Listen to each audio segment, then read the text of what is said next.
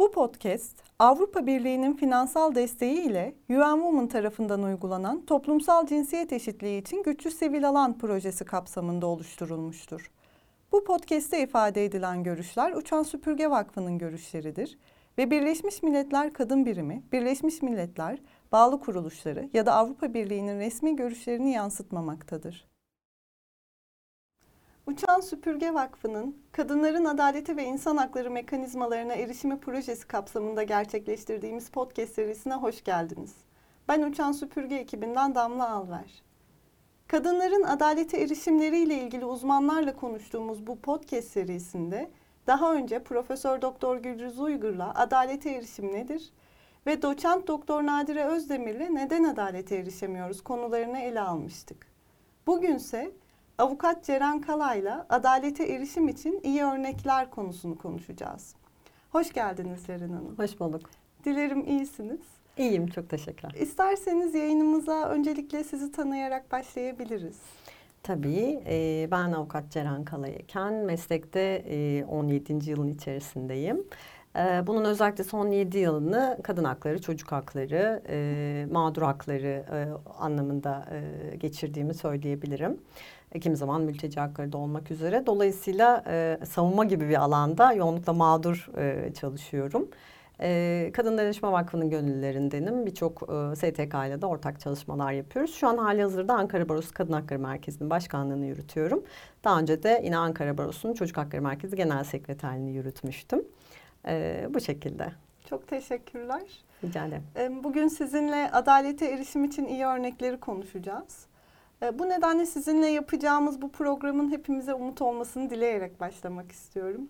Size ilk olarak şunu soracağım. Kadınların adalete erişimleri konusunda hukuki düzenlemelerde ne gibi gelişmeler oldu? İyi örnekleri ilk olarak uluslararası anlaşmalar ve bu alanda mücadele sonucu düzenlenen normlar üzerine konuşabiliriz. Bu konuda ne söylemek istersiniz? Ee, şunu söylemek e, önemli diye düşünüyorum. Kadın hareketinin, kadın mücadelesinin e, belki yüzyıllardır devam etse de özellikle 80'ler ve 90'ların ikinci yarısında son derece artan bir ivmeyle e, verdikleri bu çabanın neticesinde hem Türkiye'de hem e, Avrupa'da hem de dünyada birçok e, düzenleme ve e, uluslararası sözleşme e, hayatımıza girmiş oldu. Özellikle İstanbul Sözleşmesi bunun en son e, ayağını teşkil ediyordu oldu. E, maalesef üzülerek Türkiye'de sözleşmeden çekilme kararı alındı ancak e, biz hukukçular şunu özellikle dile getiriyoruz. E, İstanbul Sözleşmesi'nden çekilme kararı e, Avrupa İnsan Hakları Mahkemesi'nin yargı yetkisini kabul etmiş ve konsey üyesi bir ülke olarak aslında hukuki olarak hala e, ihlal kararı verebiliyor e, Avrupa İnsan Hakları Mahkemesi Türkiye açısından. Dolayısıyla sözleşmenin hükümleri hala uygulamada. E, bizler de birçok e, dosyalarda İslam Sözleşmesi maddelerine atıflarda bulunuyoruz. E, tabii öncesinde İslam Sözleşmesi'ne varana kadar SEDAV, e, işte kadınlara yönelik her türlü ayrımcılıkla mücadele yine sözleşmesi var Avrupa e, bakımından. Ve birçok e, Birleşmiş Milletler'in e, AYİM'in tavsiye kararları var. Dolayısıyla e, alana dair aslında çok güzel, e, çok iyi gelişmeler var uluslararası camiada da. E, ulusal olarak baktığınızda da özellikle İstanbul Sözleşmesi'nden çekilmesi sonrasında da yargı reformları, e, bir takım düzenlemeler yapıldı. E, 2020 yılında e, suç mağdurlarının desteklenmesine ilişkin Cumhurbaşkanlığı kararnamesi var örneğin. Burada birçok adalete erişime dair e, bilgilendirme, e, güçlendirmeye e, ilişkin düzenleme var ve e, bir müdürlük kuruldu. Adli Destek Hizmetleri Müdürlüğü kuruldu. E, bunlar güzel gelişmeler. Yine CMK'da da e, bazı kadın yönelik şiddet fiillerinde ısrarlı takip gibi e, işte eziyet gibi, kadına yönelik e, kasten yaralama fiilleri gibi e, ücretsiz avukat desteği yine yeni e, getirildi ama burada talebe bağlı yani istemesi gerekiyor. O yüzden de burada bizlere çok e, görev e, düşüyor. Hem bu haklarının e, bilinmesini sağlamak kadınlar ve diğer mağdurlar tarafından hem de kullanılmasını sağlamak adına yine birçok çalışma tabii yürütmek gerekiyor. Evet umarım biz de bu podcast serisiyle ve diğer çalışmalarımızla daha yaygınlaştırmaya çalışacağız bu bilgileri. Ee, belki biraz da e, mahkeme kararlarından bahsedebiliriz diye düşündüm. Kadınların adalete erişiminde çok önemli olduğunu düşündüğümüz bir karar var. Sizin de bildiğiniz gibi Opus kararı. E, bu kararla birlikte kadınların şiddete karşı korunmasında devletin özen yükümlülüğü olduğu da hukuken açık bir şekilde ifade edilmiş oldu. Bize biraz e, Avrupa İnsan Hakları Mahkemesi'nin vermiş olduğu bu kararı anlatabilir misiniz ve özellikle de kadınlar açısından sonuçlarını? Tabii elbette. E, Avrupa İnsan Hakları Mahkemesi e, kararı o dönemde zaten birçok işte Amerika'da da dahil olmak üzere dünyanın birçok yerinde artık e, özel alan olarak görülen ev içi, aile içi e, kadına yönelik şiddet vakalarının e, aslında kamusal bir mesele olduğunu, e, dolayısıyla burada devletin müdahalesinin önemini zaten tartışıyordu bir süredir.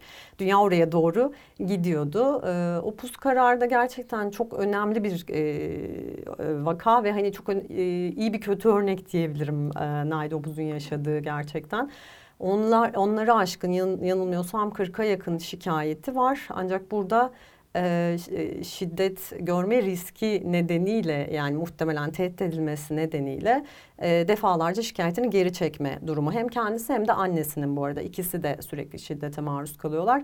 Naydobuz'un eşi ve babası tarafından. Dolayısıyla işte kızına destek olmaya çalışan anne en nihayetinde ve onlarca bıçakla yaralama var bu şikayetlerin arasında e, hep şikayetten vazgeçme nedeniyle e, dosyalar e, düşüyor, bırakılıyor. Ve burada bir tabii bu şiddetin devamının göz önüne alınmıyor olması da çok önemli ihlale sebeplerden bir tanesi ve en nihayetinde annesi e, işte e, kızının eşi tarafından vurularak öldürülüyor. E, ve yine bununla da bitmiyor. Oldukça az bir e, yani 15 yıl gibi bir ceza alıyor aslında müebbet alması gerekirken eşinin annesini öldürmekten. E, fakat işte e, rahat verilen kadına yönelik şiddet vakalarındaki indirimlerin bir örneği yaşanıyor. Ve kısa sürede de daha yargıta yaşamasındayken 6 yıl kadar bir süre sonra da maalesef salı veriliyor. Salı verildikten sonra da yine e, annesi e, Naide Opuz'u e, tehdit ediyor. E, ve dolayısıyla tekrar onun şikayetleri neticesinde artık e, dosya devam ederken avukatı tarafından Avrupa İnsan Hakları Mahkemesi'ne baş, başvurulmak durumunda kalınıyor ve e, o dönem hükümetinden bir savunma isteniyor. Hani siz bunu önlemek için ne yaptınız, ne yapıyorsunuz şeklinde.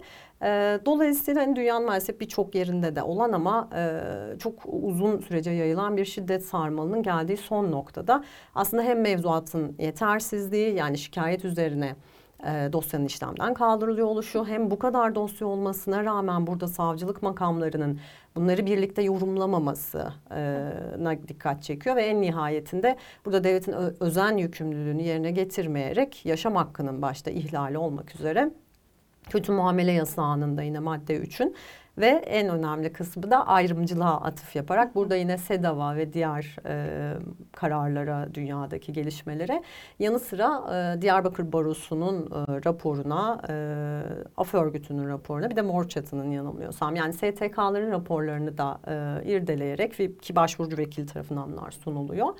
E, Türkiye'de bu şekilde bir kadına yönelik e, şiddetin ayrımcı tarafına dikkat çekiliyor. Ee, ve e, burada başta yaşam hakkı olmak üzere kötü muameleye uğrama e, uğramama yasağının da ihlaline e, karar veriyor ve yaşam hakkının ihlaline. Oldukça önemli bir karar. Hem devletin özen yükümlülüğüne hem işte mevzuatta değişiklikler yapılmasına dikkat çekmesi hem de bu önleme koruma e, kısmına dikkat çekmesi bakımından oldukça önemli. Ki o dönemde bir kısmında şiddetin sona doğru 4320 sayılı yasada gündemde aslında ama kötü uygulanıyor. Yani hani e, şunu söylemekte fayda var. Yasalarda haklarımızın varlığının e, var oluyor ya da yazıyor olması tek başına yeterli değil. E, biz kadınlar bunun birçok örneğini maalesef acı şekilde görüyoruz. Bunun gerçekten yaşama geçirilmesini sağlamak yükümlülüğü var devletlerin. Ve bir de böyle önemli bir e, şiddet tehdidinde derhal harekete geçme ve şiddete müsamaha gösterileceği değil gösterilmeyeceği algısının aslında önemine de atfediyor. Önemine de çok e, atıf yapıyor. Yani burada kolluk kuvvetlerinin kadın şikayetçi olduğunda ev içi mesele e, görerek daha isteksiz kovuşturduğu, e, uğraştığı, çabaladı ve bir ara bulucu gibi e, işte erkeğin sırtını sıvazlayarak konuyu kapatmaya çalıştığına çok e, dikkat çekiyor. E, dolayısıyla günümüze geldiğimizde 4320 önemli bir gelişmeydi ama yeterli değildi. Ee, o yüzden şimdi 62-84 var hayatımızda. Çok çok daha ileri ama yine o da elbette ki yeterli geliştirilmesi gerekir ee, diye bitireyim. Siz tabii ki alanda aktif olarak şu anda çalıştığınız için e, bu e, normların uygulanıp uygulanmadığı konusunda da daha çok fikir sahibisiniz. O yüzden e, şöyle bir soru sormak istiyorum size. E, kadınların adalete erişimi konusunda özellikle bahsetmek istediğiniz uygulamalar var mıdır? Ee, şöyle kadınların adalete erişimiyle ilgili bilgilenmeleri öncelikle e, çok önemli.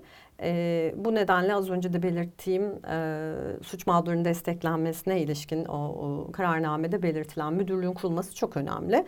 E, fakat işlevselliğinin sağlanması da e, gerekiyor. E, yanı sıra işte baroların adli yardım merkezlerinin, kadın hakları merkezlerinin yürüttüğü çalışmalar.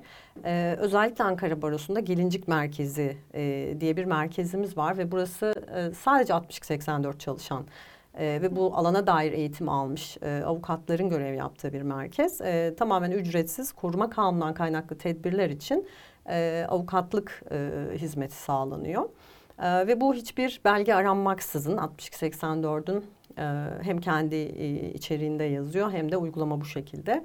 Hiçbir belge aranmaksızın e, ve e, hiçbir işte yaralanmış olma eskiden e, aranan yaralanmış olma şartı vesaire gibi şartlar aranmaksızın talep üzerine şiddete uğrama tehlikesi içerisinde olduğunu söyleyen başta kadın ve çocuk olmak üzere ev içi şiddet mağduru ya da ısrarlı takip mağduru kişiye e, atama yapılarak avukat ataması e, yapılabiliyor ve kendileri de bunu yapabiliyorlar elbette.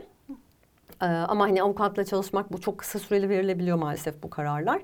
Tekrarını talep etmek, itiraz üzerine kalkabiliyor. O zaman yine işte devamını getirebilmek açısından bir avukatla çalışmanın gerçekten önemi var. Fakat e, kadınların kendilerinin bunları e, rahatlıkla sağlayabileceği aile mahkemesinden işte savcılıklara yine iletebilecekleri ama asıl kararı veren yer aile mahkemeleri. Buralara başvurabileceklerini belki de belirtmekte fayda var. Ee, bunun dışında e, ne gibi e, gelişmeler var? E, barolar bakımından bence çok e, özellikle Ankara Barosu'nda bizim geçtiğimiz son bir buçuk yıl içerisinde e, çalışmalarımız neticesinde bir politika belgesi kabul edildi ve bir baroda bu ilk. E, kadına yönelik e, ayrımcılık, kadına yönelik e, daha doğrusu toplumsal cinsiyete dayalı ayrımcılık, şiddet, e, cinsel taciz ve saldırıya karşı politika belgesi yayınladı Ankara Barosu. Ve burada e, bu ayrımcılığın farkında olduğunu ve meslektaşlarının yanında olduğunu e, ve bu ayrımcılıktan ne anladığını işte cinsel taciz, cinsel saldırıdan ne anladığını ayrıntılı şekilde düzenleyen bir belge.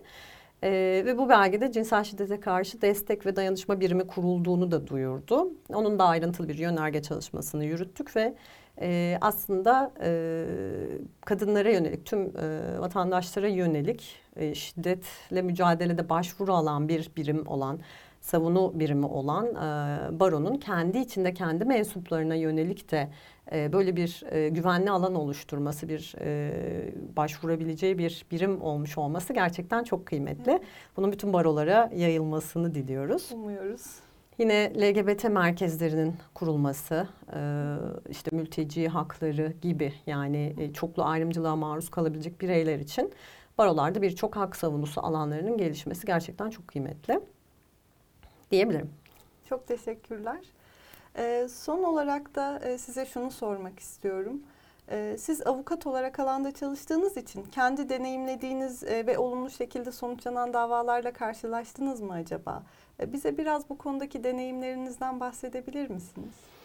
Elbette oldukça zorlu bir dosyam vardı. Ee, kendisi e, yabancı uyruklu bir kadın ve burada başta kendisine yeterli doğru bilgi verilmediği için ikinci eş konumunda aslında kişinin yasal bir eşi var.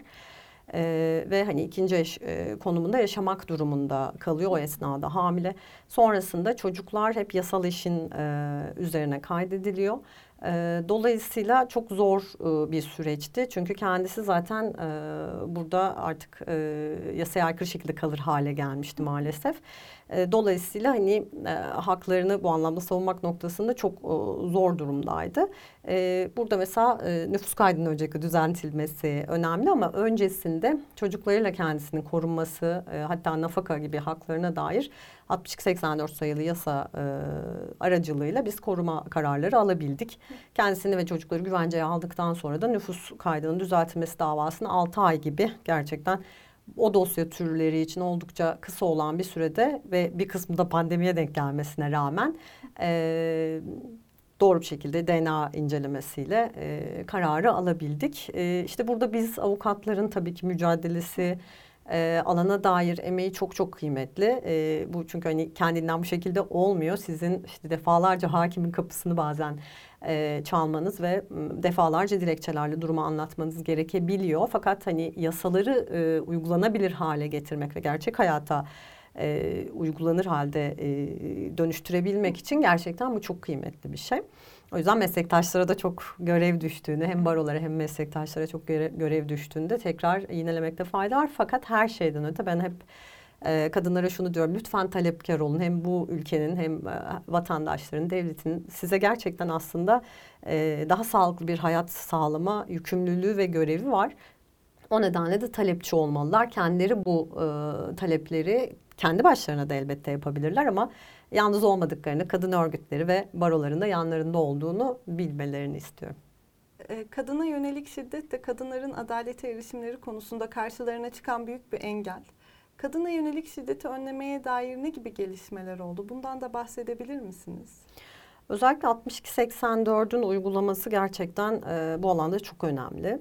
E, Birçok şey var. İş yerinin değiştirilmesinden, adresinin, kimlik bilgilerinin tamamen gizlenmesi, hatta çok ileri e, işte ölüm ya da hayati risk dediğimiz e, hallerin risk analizi noktasında da tamamen e, tanık koruma kanununda yer alan e, bütün kimlik bilgilerinin, bütün nüfus kaydının değiştirilmesi. Yani işte Ayşe Yıldızken Fatma Kayı olarak hayatına bambaşka bir şehirde devam etmek şeklinde e, bir tedbir de dahil olmak üzere. Bu tabii en son e, had ve tabii e, kadının da hayatını çok etkileyen yani bütün üniversite kayıtları her şey o kimlikle kalıyor. Çok zorlanıyorlar gerçekten ama hani hayatta kalmak adına bu dahi yapılabiliyor uygulamada. Bunun dışında tabii ki en basitinden işte hakaret etmeme, uzaklaştırma e, gibi e, kararlar da olabiliyor ama en bence hayat kurtaranların başında elektronik kelepçe geliyor. Ve uygulaması e, onun da yönetmeliği ayrıca bir yönetmeliği çıkarıldı. Uygulaması çok oturmuş durumda, tüm yurda yayılmış durumda. Ve burada belki şu, şundan da bahsetmek lazım. Ben tabii Ankara üzerindekini daha çok biliyorum ama çalışmalarda mesela Van'da da çok iyi uygulama e, örnekleri olduğunu anlatmıştı meslektaşlarımız. O bölgedeki şiddet önleme izleme merkezi ile baronun e, ve STK'ların işbirliği içerisinde olması çok önemli. Bunun için son dönemlerde zaten kadın yönelik şiddetle mücadele ile eylem planları düzenleniyor ve bu bütün e, kamu e, otoritesini e, işte yerelde sergileyen Sağlık İl Müdürlüğü'nden tutun Milli Eğitim Bakanlığı'na e, işbirliği halinde koordineli şekilde çalışmaya sebep e, oluyor ve bunu sağlıyor ki bu çok önemli.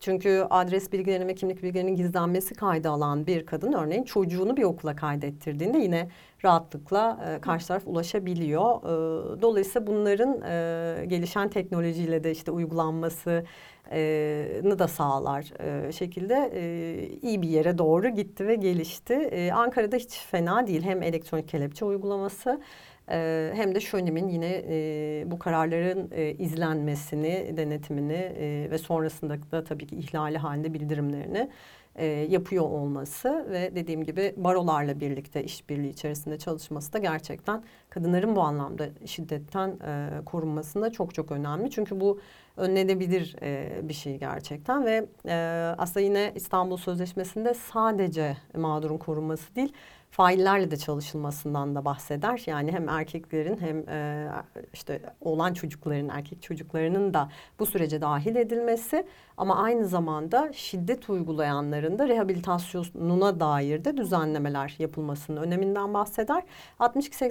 62-84'ün içinde bu da var. Hem madde bağımlısı bakımından bir e, işte bir hastaneye yatırılma vesaire şeklinde e, tedavisinin sağlanması ee, hem de öfke kontrolüne ilişkin yine e, bazı merkezlere gidip e, buna dair danışmanlık alması gibi kararlar verilebiliyor.